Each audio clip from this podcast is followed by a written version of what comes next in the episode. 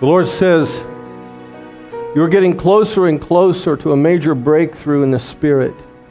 You have labored, you have travailed, and you have pressed forward. And I want you to know you're getting close. You need to continue doing these things. And in many cases, intensify and increase what you're doing because you are headed toward a major breakthrough in the realm of the Spirit. Know this that I indeed am keeping my word to you, my promise that I am working in you to will and to do of my good pleasure. And the more that you press into me, my good pleasure becomes your good pleasure. I beseech you to continue, continue pressing into me. Some of you are further along than others. And for those of you that have not been as diligent to these things, I encourage you. There is so much of my glory that is waiting for you. A level of my presence you've never experienced, but it is waiting for you. So continue continue in these things, as you do, your life will begin to change. And you will begin to seek me with more intensity than you have in the past, and it will not require as much effort as what you now think. My son, Jesus, he did not think it strange to spend hours with me in my presence and fellowshipping with me. That's because he had lost an interest in so much of what the world has to offer. The same is true for you. If you will continue pressing into me, your perspectives in this life will change. And that which you thought would be too difficult in your walk with me you will find to be very, very easy. Do not give up. Do not become weary. Continue pressing into me, for you are getting closer and closer to a major breakthrough in the Spirit, says the Lord. I want you to take a quick look around here in the sanctuary. And I want you to notice people are missing. Whenever people are gone, there's always uh, a reason. In many cases, the reasons are legitimate. In many cases, they're excuses. And they are not really justified. I am not casting stones. But what I'm saying is, well, I guess it's a reminder we're in a war, a spiritual war. And I understand that there are some folks that um, there's been a, a tremendous amount of yielding to other things. Call it distractions if you want. But, just like with Gideon's army, there are those who are going to engage the enemy and win. The battle is ours.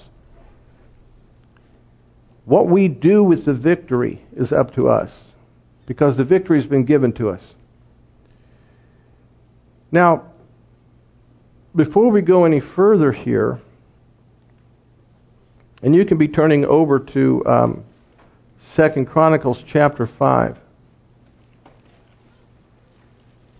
And as you're turning to 2 Chronicles chapter 5, um, pay really close attention to what I'm saying here.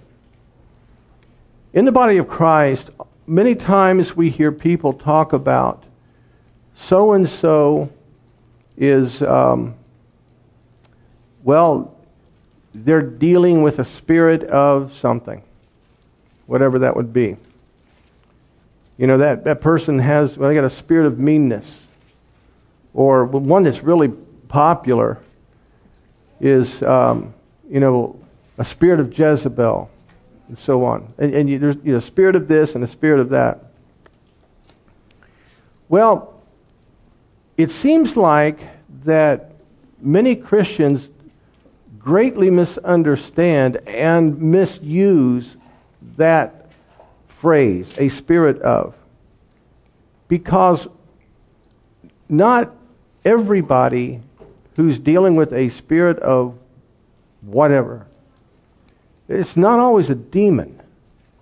And yet, when people talk about a spirit of, they've come to the place of believing that whenever they say that, what it's like what they're saying is this person is entertaining a demon or entertaining a devil or you know inhabited by a devil or whatever the case would be.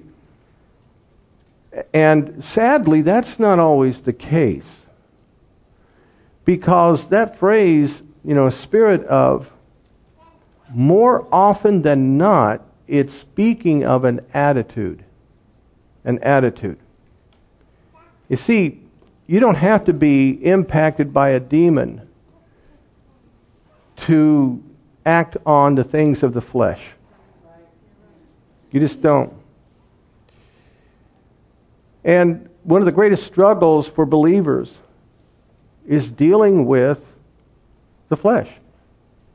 And, and too many times Christians want to interpret that phrase, you know, the flesh, to speak of sin.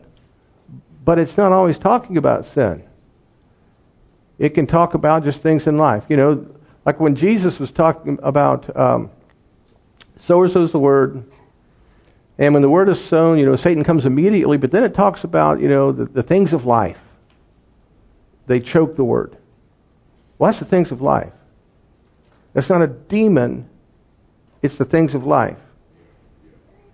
So, this phrase, a spirit of, please keep in mind, it's not always talking about a specific demon. It very often is speaking of an attitude. Okay, now, you want to hold that thought? And let's take a look here in Second Chronicles chapter 5. And what's happened is Solomon has built the temple. And what they're doing is they're bringing in the uh, Ark of the Covenant into the, the holy place there in the temple. And Second Chronicles chapter 5, pick it up in verse 11. And it came to pass when the priests were come out of the holy place, for all the priests that were present were sanctified, and did not then wait by course. Also the Levites, which were singers, all of them, of Asaph, and Heman, and Jeduthun, with their sons and their brethren, being arrayed in white linen, having cymbals and psalteries and harps, stood at the east end of the altar, and with them a hundred and twenty priests sounding the trumpet. And it came even to pass, as the trumpeters and singers were as one, to make one sound to be heard in praising and thanking the Lord. And when they lifted up their voice with the trumpets and cymbals and instruments of music, and praised the Lord, saying, For he is good, for his mercy endureth forever, that then the house was filled with a cloud, even the house of the Lord so that the priests could not stand to minister by reason of the cloud, for the glory of the Lord had filled the house of God. One of the saddest things that's happened in the body of Christ is that we read passages like this, and when we do, it's as though they are just literary examples of something. In other words, it's just it's a story. But in reality, this is living. And what I mean is, these people were not filled with the Holy Spirit. They weren't even born again. And yet they began to praise and they began to worship the Lord. And when they did, the glory of God filled the place where they were. Very important. Filled the place where they were. The glory of God did not fill another country. The glory of God filled where they were when they began to praise and worship God. And so we read that and we think, okay, that's a great Old Testament story. Man, that's really neat. Almost wish I, I kind of wish it'd be neat to be there. And we fail to understand that now that we're born again, and even those who are born again and filled with the Holy Spirit, do you not understand and realize that the presence of God which filled that place will fill the place where believers are gathered if they praise and worship the Lord?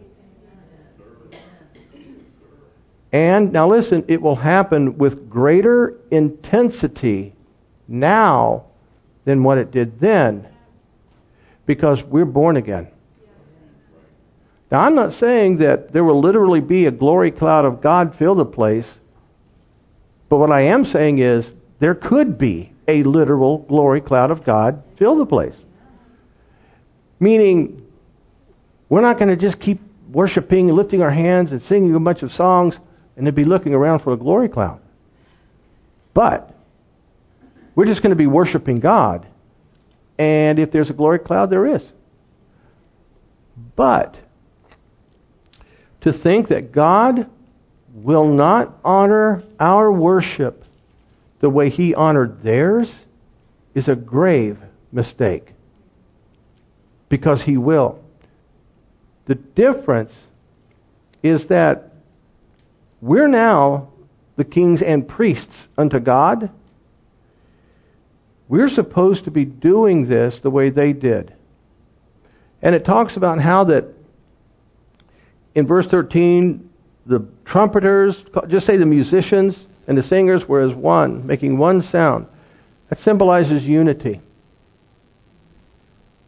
Now, it's very possible that out of all the people that were there that day, some of them may not have really been in the mood, but they did it anyway.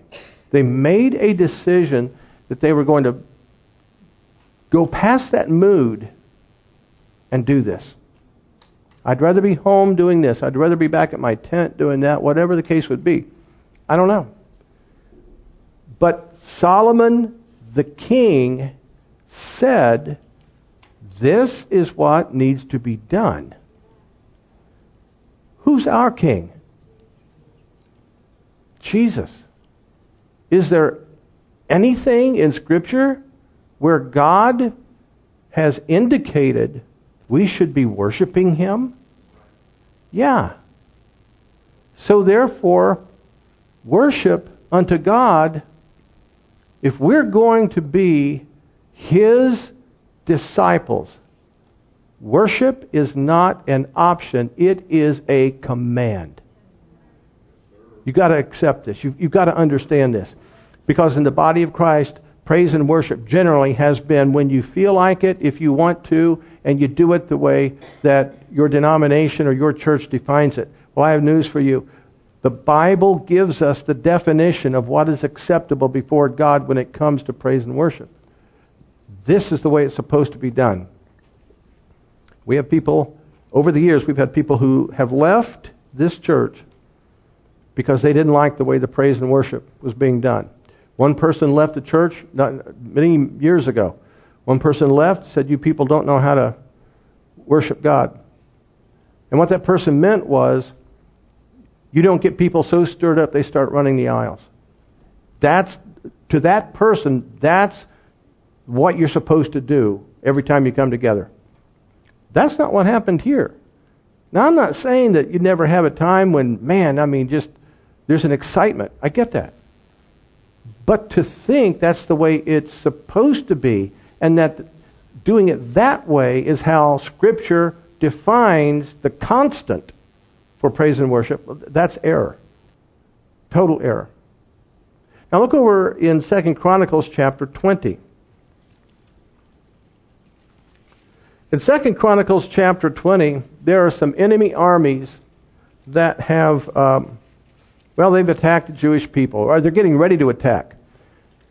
And King Jehoshaphat, he doesn't know what to do because he knows from a natural standpoint they really don't have an army big enough and weaponized enough to deal with this conglomeration of nations coming against them. So they go before God. People come together They're seeking God, they're praying, and so forth, and there's a prophetic word. But we pick it up in verse 20, and it says, And they rose early in the morning and went forth into the wilderness of Tekoa.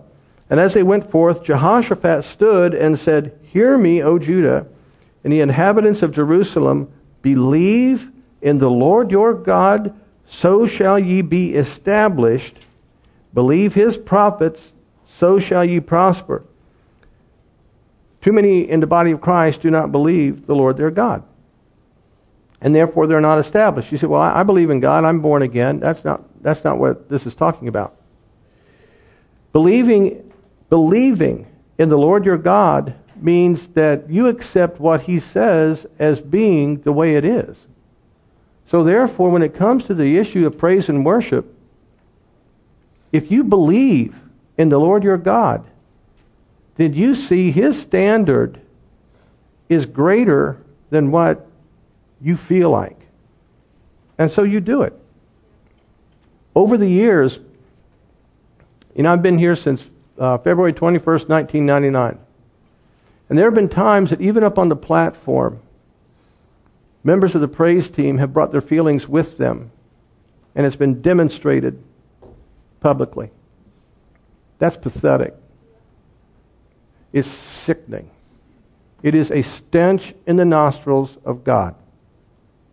And if, and if, you, if you're a member of a praise team here, or folks that you're watching, wherever you are, and that's how you are, you know what? You ought to have the integrity to step down until you can learn to control yourself. Because there's no place for that up here. Absolutely none. You are to be representing Jesus Christ. And that means you cast this stuff down. And if you happen to be a member of a praise team and you think he's talking about me, then you know what? I probably am. Even though I'm not, I, I probably am. Because if, that's how it's impacting you, then you know you're guilty. Those of you watching this, wondering, how does he know that's me? Well, I don't. but if the shoe fits, you know how it goes. And so Believe in the Lord your God, so shall you be established. Believe his prophets, so shall you prosper. And when he had consulted with the people, he appointed singers unto the Lord, and that should praise the beauty of holiness as they went out before the army, and to say, Praise the Lord, for his mercy endureth forever. And when they began to sing and to praise, the Lord set ambushments against the children of Ammon, Moab, and Mount Seir, which were come against Judah, and they were smitten, defeated, destroyed. For the children of Ammon and Moab stood up against the inhabitants of Mount Seir, utterly to slay and destroy them. And when they had made an end of the inhabitants of Seir, every one of them helped to destroy another. And when Judah came toward the watchtower in the wilderness, they looked unto the multitude, and behold, they were dead bodies fallen to the earth, and none escaped. And when Jehoshaphat and his people came to take away the spoil of them, they found among them in abundance both riches and the dead bodies, and precious uh, riches with the dead bodies, and precious jewels, which when they stripped off for themselves more than they could carry away, and they were three days in gathering of the spoil, it was so much. And on the fourth day, as they assembled themselves in the valley of Berachah, for there they blessed the Lord, therefore the name of the same place was called the valley of Berachah unto this day. Then they returned, every man of Judah and Jerusalem, and Jehoshaphat in the forefront of them, to go again to Jerusalem with joy, for the Lord had made them to rejoice over their enemies, and they came to Jerusalem with psalteries and harps and trumpets unto the house of the Lord. We've read this many times. We've looked at this many times over the year. But you'll notice they worshiped before and after the victory which means their focus was on God the entire time. And it was not until they began to praise and worship God that God set ambushments against the enemy. Now, that being true, I want you to hear this. There are some of you listening right now. The enemy has come against you. And if you do not praise and worship God, you will not see the victory. It's so interesting how a lot of Christians want to talk about Jesus has given us the victory. Yes. But if you do not exercise that victory, you do not see it. And I'm just telling you right now, those listening here, those watching, and I'm not saying this applies to every single person, but there are things you need to deal with in your life. And I'm telling you right now, praise and worship is the key to seeing the victory in those areas. And it doesn't matter what you think. See, a lot of folks don't, Christians don't seem to understand that throughout the Old Testament, these are types and shadows for the church today. And what we see here, these folks, they were praising and they were worshiping God. And then when the battle was won in a way that they did not expect it to be won, God set ambushments against the enemy. And the enemy, the soldiers turned on themselves. And when Israel shows up, when the Jews showed up, man, that was it. The victory was there. Not only that, but all of the wealth all the wealth they took for themselves. How much of what God has promised us is out there waiting for us to take possession? But if we do not praise and worship God, it won't happen. There are people who should be here in this room right now, and they're not, and the reason is because they have lost focus on what God is wanting to do in their lives. I'm not trying to be critical, but look, folks, we're headed into areas where few churches have ever been. We're headed into realms of the Spirit, if you want to say it, however you want to describe it. We're headed where few churches have ever been. Ever. And we must understand that there are keys, there are revelations in Scripture letting us know what it's going to take to win. And I'm telling you right now, there are some of you, you have struggled far too much with attacks in your life.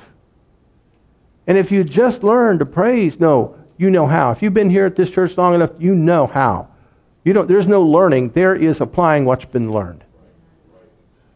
If you will simply do what you know to do, I'm telling you what, a lot of the worry and the stress and the junk that you've gone through, it, it ends. It ends. These people, when this, do you realize that when this battle was over, never again did they ever face any of those soldiers? Now, I know there were other armies in the future that came against Israel, but you need to understand Every single one of these soldiers, I don't know how many thousands upon thousands and thousands and thousands there were, not one of them ever again raised a sword against the Jewish people. Not one. And these people, they had all these blessings, but you'll notice that after they after they took the blessings, first thing they did was go back, verse 28, to the house of the Lord and I'll guarantee you this, that wasn't all of them could fit in it. They went back to the place of victory. and they worshiped God again. Instead of sitting around and counting their blessings, the silver, the gold, the jewels, whatever, they praised God who delivered them. Now look over in Acts chapter 16. Acts chapter 16. Now, in Acts chapter 16, Paul and Silas, and there were others besides Paul and Silas traveling with them, but Paul and Silas they're ministering, and won't go into all the, the story, won't read all of it, but what they did, it upset a lot of the people there. And you pick it up in, um, well, let's pick it up in verse 22. And the multitude rose up together against them, and the magistrates rent off their clothes and commanded to beat them. And when they had laid many stripes upon them, they cast them into the prison, charging the jailer to keep them safely, who, having received such a charge, thrust them into the inner prison and made their feet fast in the stocks. And at midnight, Paul and Silas prayed and sang praises unto God, and the prisoners heard them. And suddenly there was a great earthquake, so that the foundations of the prison were shaken, and immediately all the doors were opened, and everyone's bands were loosed. This didn't happen until they began to praise the Lord, until they began to worship God. Now, you take a look at this. I have no idea how many prisoners were locked up in this prison 10, 20, 50? I don't know. What had they done? Thieves? Were there any murderers? Any rapists? Any whatever? I don't know. I don't know. But it says here that everyone's doors were open and everyone's bands were loosed. Everyone. Paul and Silas began to praise God. They began to worship him, and the other prisoners heard them. You know what that means? It means it wasn't this silent worship that so many Christians think is effective. Well, I worship God my way. Rewriting Scripture, are we? Do you not understand the method, the style, the instruction, the manual on how to worship? It's in the Bible, it's in here. So if you're not doing it the way the Bible describes it, guess what you're not doing? You're not doing it the way that God says, okay, now I'm going to tell you what's most, most effective. Here you go. Read this, you'll figure it out. And yet you've got Christians today, they'll acknowledge what's in Scripture, but they won't apply it. Paul and Silas were praising and worshiping God. They did not know that there was going to be a shaking and the doors opened, the shackles loosed. They didn't know that. They're, they're, as far as I know, the next day they're going to go on trial and who knows what's going to happen. Even though Paul knew that at this time, he could look, I'm not going to die. I'm here for a reason. I understand that. They're not going to kill me. Something good's going to happen. Don't know what. But you know what? In the meantime, God, I praise you. God, I praise you. See, when you praise God, there is a victory about to be released. But you've got to do it. Now, notice it wasn't just that Paul and Silas had their prison door open and their shackles, uh, you know, released. Everybody. So let me ask you this. How many of you here, listening, watching, how many of you have family members that are shackled by something? And you just sit around and worry about it, and complain about it, and cry about it, and fuss about it. God, when are you going to move? I don't know what's wrong with these kids. I don't know what's wrong with my wife. What's wrong with my husband? I don't know what's wrong. That's what you do. Have you considered that if you were to open your mouth and begin to praise God, your praise could have an impact on that which is shackling a family member? Have you considered that? No, some of you haven't. Because you see the flesh, the emotions, there's a comfort zone in complaining. And we've all been there. It's weird. It's like we get this, this emotional fix by complaining and we feel like we've done something. Yeah, you made it worse for you. And you haven't helped the person. Here, what we see, this is a message for the church. If you'll open your mouth and worship God, things are going to change. They didn't know exactly how things were going to change. They didn't know. All they knew was, I'm praising God because He's worthy of it. And then all of a sudden, earthquake. Everybody's set free. They didn't know that was coming. How much deliverance have we not experienced because we just have not worshiped God? And see, when you come here to this place, and th- those of you watching, I don't know about your church, but when you come to this place, do you not understand you have the freedom and the liberty to open your mouth and praise and worship the Lord? And we have too many people who come here who don't do that. You say, well, how do you know that? I mean, Pastor, you stand up there at the front. You don't turn around and stare at everybody. Yeah, for good reason. I don't turn around and stare at everybody because I don't want to be distracted by people who are too caught up in themselves and not in God. That's why I stand up here and I worship.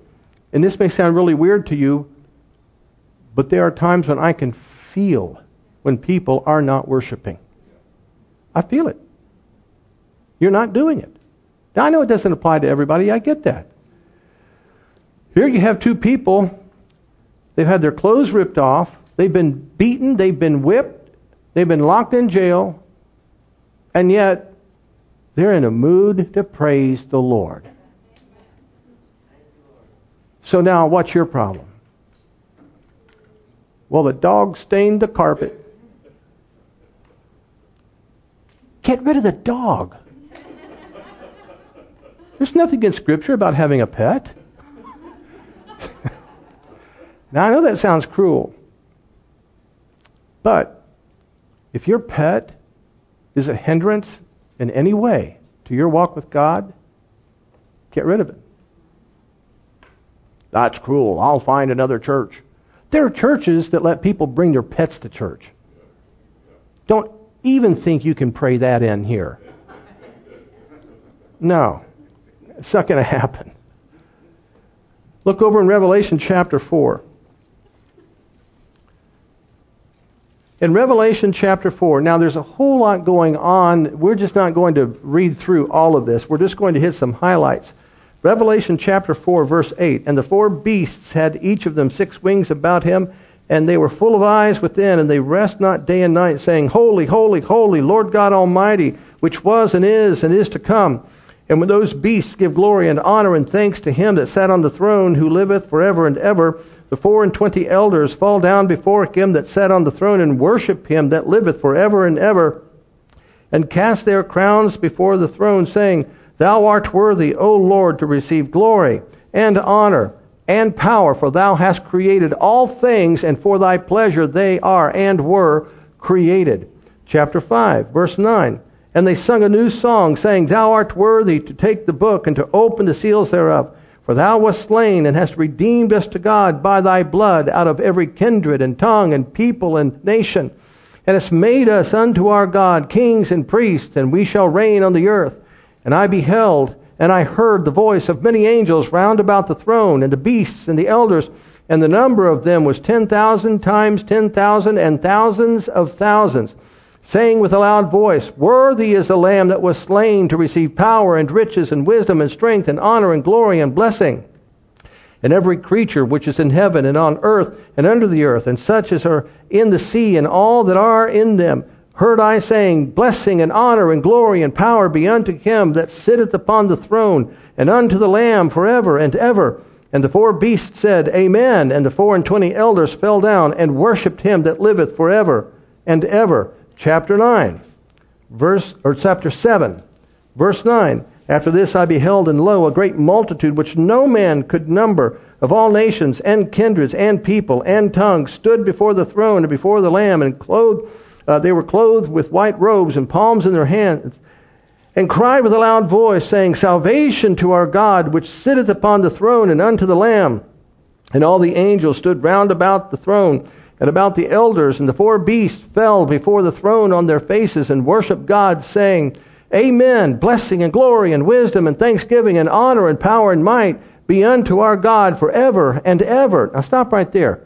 Remember when I, sh- I shared earlier how that in Scripture you have instructions and guidelines on how to worship God. Are you catching on what we're seeing here? Now, look over in chapter 11 in chapter 11, verse 16, and the four and twenty elders which sat before God on their seats fell upon their faces and worshiped God, saying, We give thee thanks, O Lord God Almighty, which art and was and art to come, because thou hast taken to thee thy great power and hast reigned. Chapter 15, verse 2. And I saw, as it were, a sea of glass mingled with fire, and them that had gotten the victory over the beast and over his image and over his mark and over the number of his name, and stand uh, and stand on the sea of glass, having the harps of God, and they sang they sing the song of Moses, the servant of God, and the song of the Lamb, saying, Great and marvelous are thy works, O Lord God Almighty. Just and true are thy ways, thou King of saints. Who shall not fear thee, O Lord, and glorify thy name? For thou only art holy. For all nations shall come and worship before thee, for thy judgments are made manifest. Chapter 19, verse 1. And after these things I heard a great voice of much people in heaven saying, Alleluia! Salvation and glory and honor and power unto the Lord our God. Verse 4. And the four and twenty elders and the four beasts fell down and worshipped God that sat on the throne, saying, Amen, Alleluia.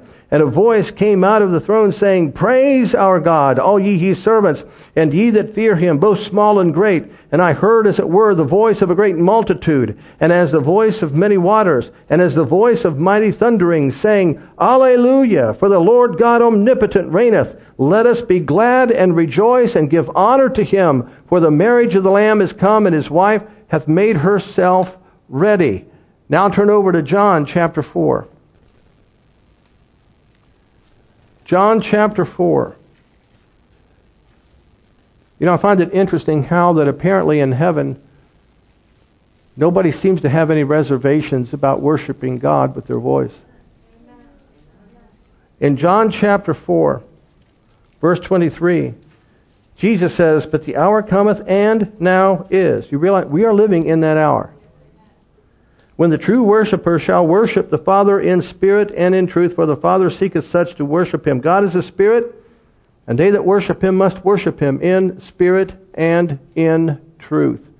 Now keep your finger here, but turn back over to Psalm 22. And in Psalm chapter 22, look at verse 3. But thou art holy, O thou that inhabitest the praises of Israel. Now, I've shared on this before how that the image here is that when people begin to praise God, that God inhabits those praises. And the imagery is that, and again, this, this is the, the exact Hebrew definition, this is the image it paints, that he stands up on his throne and he takes his throne and he comes down to the place where the people are worshiping and he sets his throne down and he sits in, in the midst of that praise and worship. And he brings with him everything that he has. Everything healing, deliverance. It doesn't matter. Everything that He has, everything that He is, is there in that place at that time. And you think this is strictly for Old Testament people? Really? You don't think He would do that for people who are washed in the blood of His Son Jesus? Seriously? No. If this is a declaration that He would do that back then, I'll guarantee you, he will do it today. Now look over in Matthew chapter 6. Matthew chapter 6.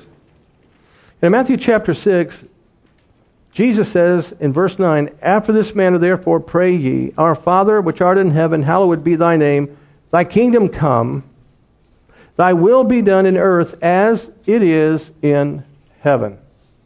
What did we see in the book of Revelation? All that praise and worship. And we can only imagine what that would have looked like. You know, people bowing down, people raising their hands, I mean, whatever. But we see the praise and worship taking place. And here we see, Thy kingdom come, Thy will be done in earth as it is in heaven. Now, if the praise and worship we just read in the book of Revelation was not the will of God, guess what would not be happening in heaven? However, because it's happening in heaven, it obviously is the will of God. And He gives His full approval. So, therefore, when we see this, thy will be done in earth as it is in heaven, that means God's will is for His people to worship Him. And those people in heaven opened their mouths and they let it flow. What's supposed to be happening here on earth? That we open our mouths and we let it flow. And there are people even in this congregation who won't do that. Or else they do it in a very limited basis. See, a lot of folks, Christians, we talk about, well, I don't know what God's will is. Okay, well, that's not too difficult because if you want to know God, what God's will is for you specifically, one of the best things to do is to start off by finding out what His will is for the body of Christ. It's right in here. And therefore, one aspect of His will is that for the, those that worship Him, worship Him in spirit and in truth. Now, regardless of what you feel like. And, and I know that there are many times when people come in here, and, and this is any church, people come in and they, um, you know, their, their feelings dictate their worship. Their feelings, what they've been through, control what they do in the presence of God. Now, if God inhabits our praises, and let's say that out of all the people that are here, like 95% are worshiping, and you represent the 5% that really aren't into it because you just you just been having a rough week or a rough day. Things didn't go right this morning. If if God inhabits, then what that means is he's here. He's on his throne. And it's like you're looking at him and saying, "I'm sorry. I really don't feel like doing this." Oh, I know, I know. You let your son Jesus shed his blood, die, and everything. I get that. Okay? And, and I thank you for, for my salvation. But quite frankly, I don't feel like worshiping you. I'm just not in the mood. I mean, if you knew what I've been through this week, if you knew the way the kids have been acting, if you knew what happened with the car, if you knew blah, blah, blah, that, that's what you're saying to God. That He's that your circumstances and what you've been through are more worthy of your attention than He is. But God, thank you for grace. thank you for mercy. His will is to worship. Now, see what we've read in Scripture, and there's so much more we could read. We've read examples of how God moved in response to praise and worship. He moved in response to it. It's like the praise and worship opened an avenue for him to move. And he did. Incredible victories, blessings, deliverance. Even people that maybe didn't even believe in God got delivered because someone who did believe in him worshiped. Then we see in heaven, it's like an ongoing worship service and no reservations. And if you think, well, you know, when I get there to heaven, then, you know, it'll be different. Well, you know what? Yeah, it probably will. And one of the things that's going to be different, right? You can write this down. This is a yea, thus saith the Lord. One of the things that's going to happen, if you aren't worshiping now, and you, and you have that, whatever you wanted to call it, but you don't really get into it now, when you get up there, you know what you're going to be doing? You're going to be crying tears of regret because you're suddenly going to realize how much you missed here on earth. Because every promise that God has ever made relative to praise and worship, it is alive now. Right now. And it's waiting. You do not get it unless you praise and worship. Just like you don't get the benefits of praying in the Spirit unless you pray in the Spirit, you do not get the benefits of praying and uh, of worshiping if you don't worship. Now, last Sunday, in fact, why don't you go ahead and turn over to, to 1 Samuel chapter 14. 1 Samuel chapter 14. Last Sunday, we had a, a really unique time of worship during the Sunday morning service. I thoroughly enjoyed it. It was in order. But what we found out is that, well, let me back up a little bit as we are streaming our services, we can see how many computers are logged on. Now, now we don't know where all the people are.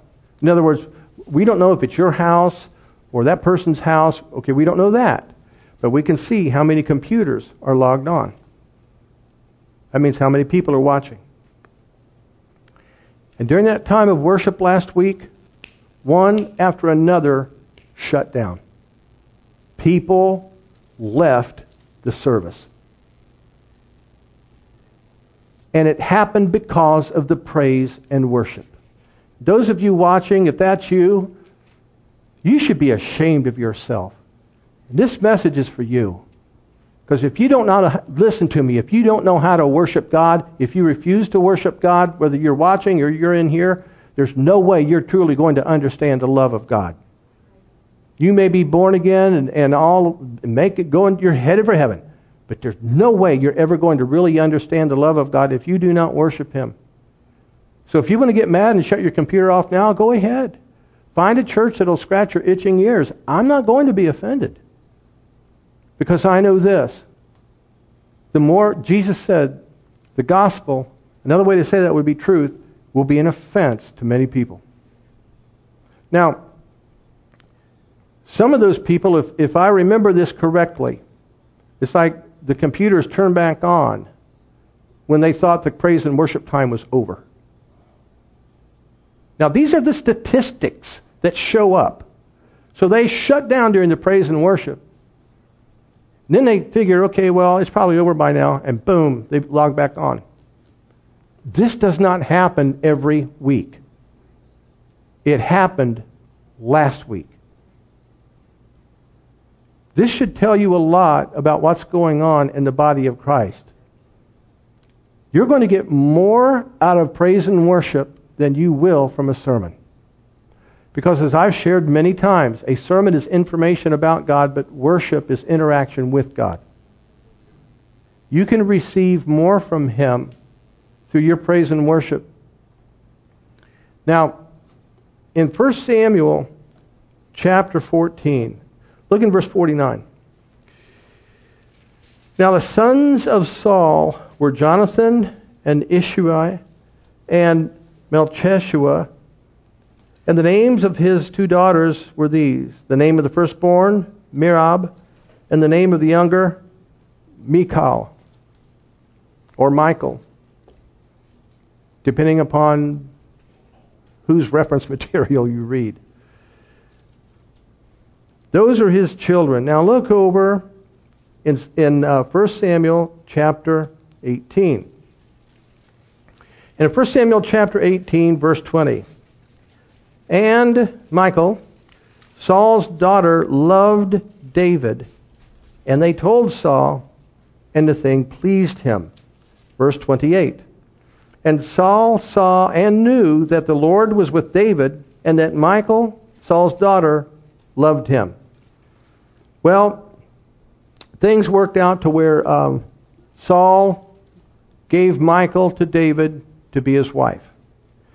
And then in, um, in another place, Saul was trying to kill David. Michael helped him escape and so forth. But we jump over to 2 Samuel chapter 6. 2 Samuel chapter 6.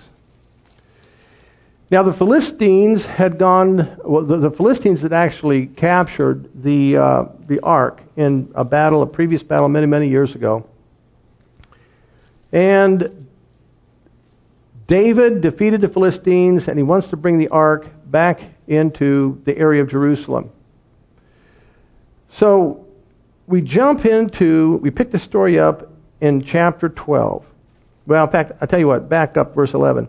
And the ark of the Lord continued in the house of Obed Edom the Gittite three months, and the Lord blessed Obed Edom and all his household. Now, we're not going to go back and read all of how did it end up in Obed Edom's house. You can read that um, in the previous verses in chapter 6. But verse 12, it was told King David, saying, The Lord hath blessed the house of Obed Edom and all that pertaineth unto him, because the ark of God.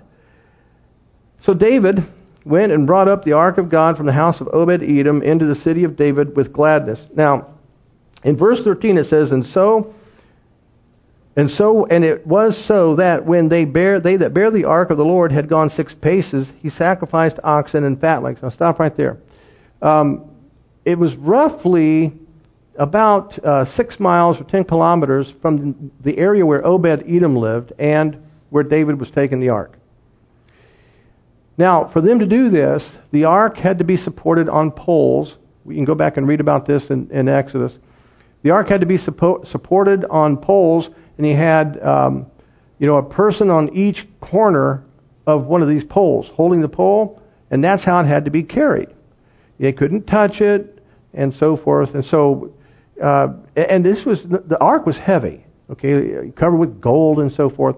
So anyway, it says basically what they've done, they've taken the poles, they put it into the ringlets there on the ark, they picked it up, and they're starting to carry it. And it says, and so uh, that when they had gone six paces, he sacrificed oxen and fatlings. So they take six steps, and now he starts sacrificing, you know, the, these animals unto God.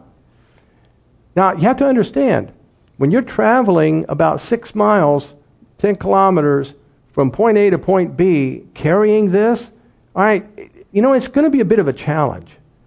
You're, you're on foot here. And so, yeah, you're probably going to get a little tired. Your shoulder might get tired. Arms might get tired. But, you know, you keep going. There might be, you know, ditches in the road and, and so forth because it wasn't paved. So what I'm getting at is it was not the easiest of tasks to walk six miles carrying this thing, carrying the ark. And then all the people are there with him and so forth. All right, now we pick it up, verse 14. And David danced before the Lord with all his might, and David was girded with a linen ephod. So, in other words, um, it's almost like he took his royal robes off and so forth, and, and he's wearing his underwear. I mean, that's not exactly the best way to describe it, but that's kind of the way it would um, appear. So David and all the house of Israel brought up the ark of the Lord with shouting and with the sound of the trumpet. So there's a lot of people here. And as the ark of the Lord came into the city of David, Michal, Saul's daughter, looked through a window and saw King David leaping and dancing before the Lord, and she despised him in her heart. And they brought in the ark of the Lord and set it in his place in the midst of the tabernacle that David had pitched for it. And David offered burnt offerings and peace offerings before the Lord. Now, this was before Solomon had built the uh, temple. So David has this special tabernacle built for the ark. And as soon as David had made an end of offering burnt offerings and peace offerings, he blessed the people in the name of the Lord of hosts. And he dealt among all the people, even among the whole multitude of Israel, as well to the women as men, to everyone, a cake of bread and a good piece of flesh, meaning, you know, meat, and a flagon of wine. So all the people departed, everyone to his house. Then David returned to bless his household. And Michal, the daughter of Saul, came out to meet David and said, How, I want you, please hear the extreme sarcasm in her voice. How glorious was the King of Israel today, who uncovered himself today in the eyes of the handmaids of his servants, as one of the vain fellows shamelessly uncovereth himself. And David said unto Michael, it was before the Lord, which chose me before thy father and before all his house to appoint me ruler of the people of the Lord over Israel. Therefore will I play before the Lord. And I will yet be more vile than thus, and will be base in mine own sight and of the maidservants, which thou hast spoken of. Of them shall I be had in honor. Therefore Michael, the daughter of Saul, had no child unto the day of her death. Now, when he says, you know, I'll be more vile and base in mine own sight, and of the maidservants which thou hast spoken of, of them shall I be had in honor. In other words, he's saying, when they see me doing this, they're not going to ridicule me. What they're going to do is they're going to esteem me as being willing to worship God. Not because I'm the king, but because God is the one who has his hand on me. Now, we had this, this wonderful service this past Sunday, Sunday morning. And then on Monday, the Lord began to minister to me about this. And when He did, I, I could see this story in the Bible. And He began to use it to give me examples of how this applies to the church today. The ark, as you know, it represents the presence, the power, the glory of God. I mean, we know that just from what we've read in the Old Testament. And so that represents the presence, the power, and the glory of God. Now, he shared with me how that them bringing the ark into the tabernacle represents a congregation doing what is necessary to usher in God's presence, filling a church, and revival breaking out. In other words, the glory of God is there, but most churches aren't doing what needs to be done to bring the glory in the house. And he was saying this, what they did, the effort that they had to put forth, this represents a congregation doing whatever it takes to get the glory of God to fill the house and see an outbreak of revival. And carrying the ark those six miles, and if you look in verse 13, it says that after they had gone six paces, that they sacrificed oxen and fatlings. And then in verse 14, it says that David was girded with a linen ephod as he was worshiping the Lord.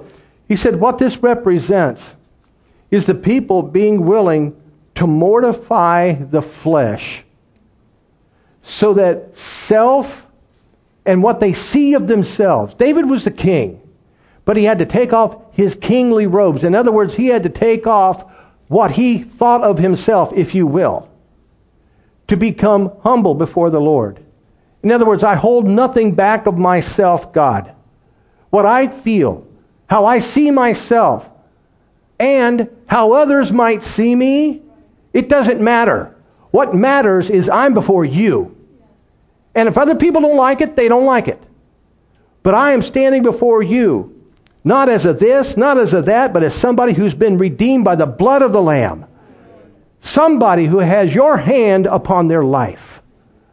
And if others don't like the way I appear before them, if others don't like the sound of my voice, if others don't like because I've got my hands raised, if others don't like because I get a little excited about my salvation, I don't care. I don't care. Because God, right now, this is about you and me. And he said, this is the way it has to be, not just for the individual, but for a congregation. If you're going to bring the glory of God into the church. And we're in verse um, in verses 14 and 15, it talks about that David danced before the Lord with all his mind. And in verse 15, it said, David in the house of Israel brought the ark of the Lord shouting. And with the sound of a trumpet, God said, This represents an entire congregation worshiping him. The entire congregation forgetting about themselves and worshiping him. And there are some folks who attend this church, and there's some people, they're not here. I'm not even going to right now. This is not appropriate for me to get into the reasons why they're not here. But in some cases, let's just say I have a pretty good idea. They're weak. And you're afraid of what people are going to see, think, and say about you. You've esteemed your thoughts, your ideas, your whatever to be greater than that of God Himself. And you think God is going to move unhindered in your life. No, you're grossly mistaken. And there are those who attend on a regular basis. There is there's so much going on, and, and I, you'll understand this in just a moment. Their, their worship is restrained. Because, see, the moment you get born again, the worship is birthed into you with that new nature. Otherwise, you couldn't worship God in spirit and in truth. But the very fact that you're born again means you can do it if you want. And in verse 18 and 19, The ark has been brought in. The glory, again, symbolism, the glory of God has filled the church. The ark has been brought in. The people have paid the price in the heat of the day. They've, they've walked the extra mile. They've done what was necessary. And they were together to do it. So now the ark is in the house, and the glory of God is filling the place. And it says in verse 18 that at the end of the offering, the, the burnt offerings and the peace offerings, that the, he blessed the people in the name of the Lord of hosts, and he dealt among all the people, all the people, the whole multitude of Israel, men and women, a cake of bread, meat, a flagon of wine. And God said, What this represents is that when you bring the ark of God in, and your praise and worship, and your mortification of the flesh, and all this, when you have done all of that to bring the glory of God in, one of the results is going to be that the, the, the, blessings and the promises of God are going to begin to flow in the midst of the congregation, and not one person will be left out. You will be blessed. It will unlock promises and blessings that have been held back because of a lack of the praise and the worship. And God is saying, it's ready to be released now. And not just because you get motivated to worship in one service. No, a lifestyle. A lifestyle of praise and worship. A lifestyle of uninhibited, let my spirit free to worship my God and my Savior. But you'll notice in verse 16 that Michal, Saul's daughter, looked through a window and saw King David leaping and dancing before the Lord. She despised him in her heart. That word despised it's an interest. I didn't write down the, the Hebrew word, but what, it, what it's talking about is I disagree with this. I don't appreciate this. I don't like the way this looks. People are going to notice you doing that. I feel embarrassed that you would do this. That's what that word despised means. And then in verse, if you pick it up again in verse 20, David returned to bless his household. And Michal, she comes out to meet David. And then she begins this sarcastic, Oh, wasn't that great? The whole world could see you. You should have been ashamed of yourself. You're who you are. You're the king. You're this. You're whatever. She begins criticizing him. And she tries to control him and, in essence, shut his worship down. And he says, Hey, you're not going to control me. You know what? If you think that was bad, hang around. Because I am going to worship my God. He called me. He didn't call you.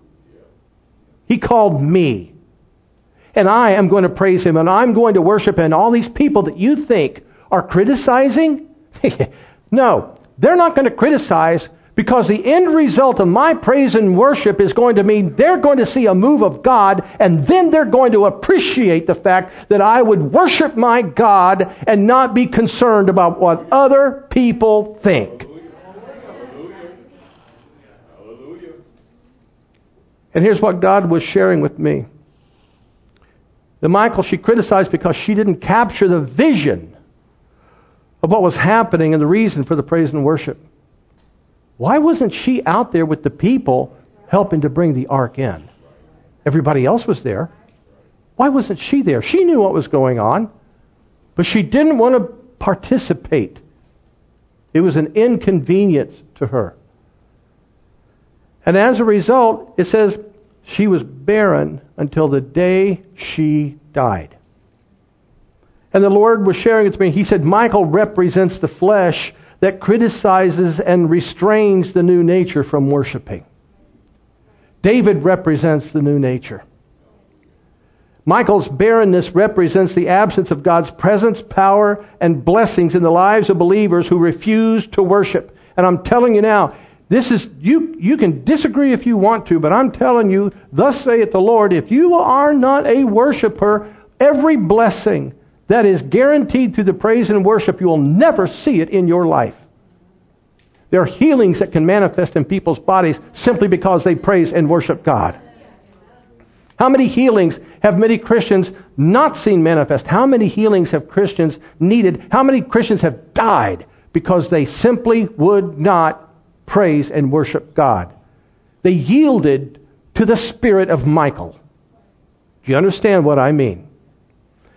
And he continued and he said, Too many Christians are yielding to the spirit of Michal and allowing it to dictate to their new nature what will and will not be done during worship. How many people, there are people, Let me just say it like this the spirit of Michal is impacting people who attend this church more so than what they'd like to admit. If you're not a worshiper, if you don't engage, if you just sit and you just you just you're here, you know what? How can you say you're worshiping? Not when we see how worship is described in the Word of God. You have to mortify Michal so the worship will come forth. And David, you can read about Michal beyond this, but her life wasn't the best from this point on. And she was barren. How many Christians are living barren lives because they will not worship? And because they allow their flesh to control them. Oh, you, you don't need to work. No, I, I feel, I feel you know, I, I don't like to work, you know, my hands lifting, uh, and, uh, you know, people will see me, and I don't really, all this free worship stuff. Hallelujah, Jesus. I worship you, I glorify your name. People might hear me, I don't know. Michal is controlling your life. And you say, well, Brother Martin, you're being harsh. No, what I'm saying is this worship is critical to revival. And I'm telling you right now, you will never have the kind of revival that God wants if you don't worship. It's one of the, one of the, the key indicators of a revival that will be sustained is worship. It is a key element to victory, blessings, and revival. I want to read to you a prophecy. If you, if you receive the prophecies by email that I send out each week, this is one that you received. The Lord said, if you could see into the realm of the Spirit and see what I see when you worship me, you would worship me. You would worship me more than you do now. If you could see what happens when you begin to pour your heart out unto me in praise and worship, you would be excited about your praise and worship. You would be excited about the opportunities to worship me. If you could see what's happening in spiritual warfare when you praise me and worship me, you would look forward to the opportunity to worship me and to praise me. Please believe me when I tell you that you are attacking the enemy through your praise and worship. Please believe me when I tell you that your praise and worship establish, as it were, a cloud of my glory in your presence. It is my glory which brings about confusion in the camp of the enemy. Therefore, when you praise me and you worship me, you must believe me when I tell you that you are working confusion in the camp of the enemy. Oh, if you could see in the realm of the Spirit what I see when you praise me and when you worship me. So again, please believe me when I tell you, pour your heart out, worship me. Remember what I said, that God is a spirit and he seeks those to worship him in spirit and in truth. He's looking for people who will do that. So worship me and praise me with all your heart Focus on me and work a work in your own life through your praise and worship that will not only bring about a greater manifestation of my presence, but it will also help you to break free of the attacks of the enemy. Praise God. Now, the praise team is going to come back up, and we're going to have a time of praise and worship. This is an opportunity for those of you who have found praise and worship to be a challenge for you to break out of that shell. One of the things the Lord showed me during the praise and worship right before I came up was that some of you, it's like there is this, call it a clear membrane. And it's thinner and thinner, and you are about to break through relative to your praise and worship that you're very, very close to breaking through to another dimension of praise and worship, if you will. But if you don't do this, you won't complete that journey. You have to press on through. Now, we, we have, uh, are parents here, and there are some watching this. Parents, you need to talk to your kids about this. And you, you need to let, you need to talk to your children about being participants versus observers. Because what the Lord shared today in this, it's true for the kids as well. Train up a child in the way he should go. If, if you have children that aren't worshipers, you need to bring correction to that situation.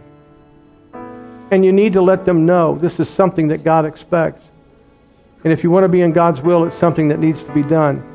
Some people might say, well, this is just, you know, Pastor Jim, he's trying to control our lives. No. I've pointed out to you in the Word of God what he has said about this. I've given you examples of what happens when we worship. But along with that, I've shared with you how this story of Michal, God is using it to illustrate to us we need to worship. And that we need to mortify that spirit of Michal that would want to hold us back. Not everybody is going to, to shout. Everybody's different. I get that. But when it comes to worshiping God, that's something we can all do. And so now, we're just going to enter into this time of, of worship as, as the Spirit leads, the songs and whatever. And I'm encouraging those of you who are here and those of you who are home, join in with this. And not let this be just a one time event, but let this be something that takes place every time you come here.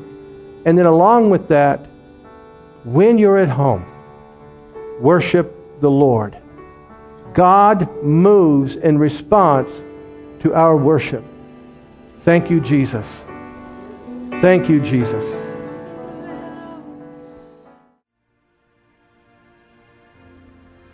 The Lord says, You have given me what I needed today to work in your midst as I had planned. And I would say unto you, even though you may not feel anything, I would have you know, for, for those of you who were worshiping, truly worshiping me, change has taken place the change has taken place inside you. If you will continue to make this a priority when you come together in this place, in my presence, more and more change will take place. I'm calling you as a congregation to this special place of intimacy. Prepare yourselves now, for in the days to come, I will want more times like this from you. For you see, you need to praise and worship me more than you truly realize. I say to you, you will experience an incredible outpouring of my Spirit if you will do this. Do not force it. Do not try to make it happen.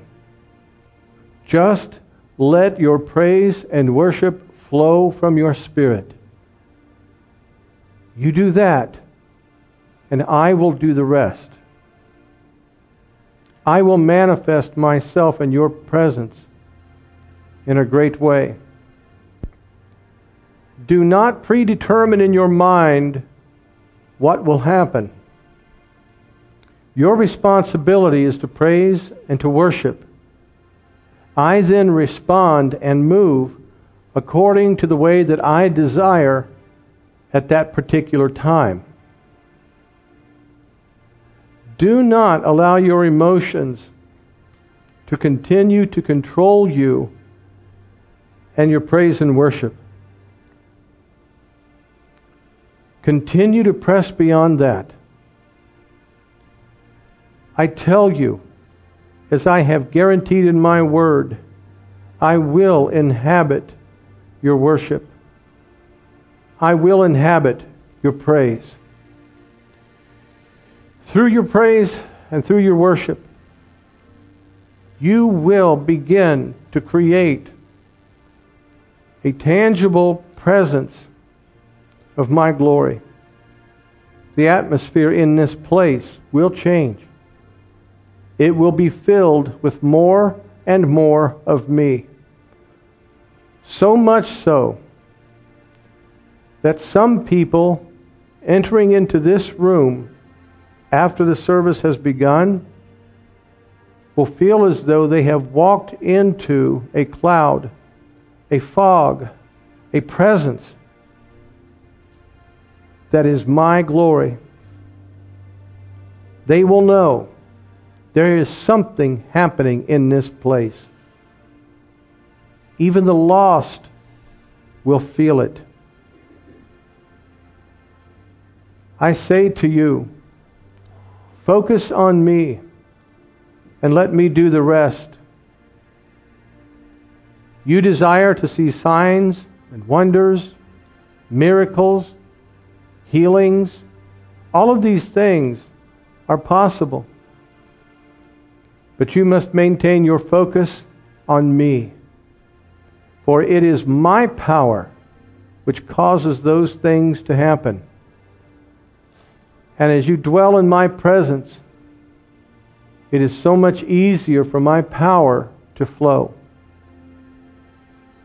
If you'll do this and continue to do it and continue to flow with my spirit in each service, regardless of what direction I lead, you will continue to grow, not simply as a congregation, but also individually. If you carry this with you, this attitude of worship and utilize it away from this place, you will continue to sense my presence in a very strong way. You see, my desire is to use all of you in demonstrations of my power. And there is a pattern in my word a pattern of my power being released when people worship me. So again, I say, continue this.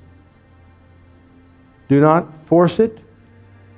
Just press into me and follow me in the flow that I lead in each service. I am well pleased with what you have done here in this place this day. And I am blessing your life. So seek me, and you will know me, and you will encounter me, and you will experience a level of my presence and my glory that is beyond anything you have ever known in your lives. Thank you, Lord. Father, what we're feeling right now, your presence, it is so wonderful and so beautiful. And it's almost like you're letting us know here in this place what we can experience even in our own homes, in our cars, Father, away from here. Father, my prayer is that What's happened here today will make a lasting impression upon all of us. And that, Father, we will be different from this day forward. And that, Father, when we come together, we will release the praise and worship out of our spirits the way that you desire. We won't come together to put on a show. But we'll just come together to worship our Lord and Savior. Bless your name.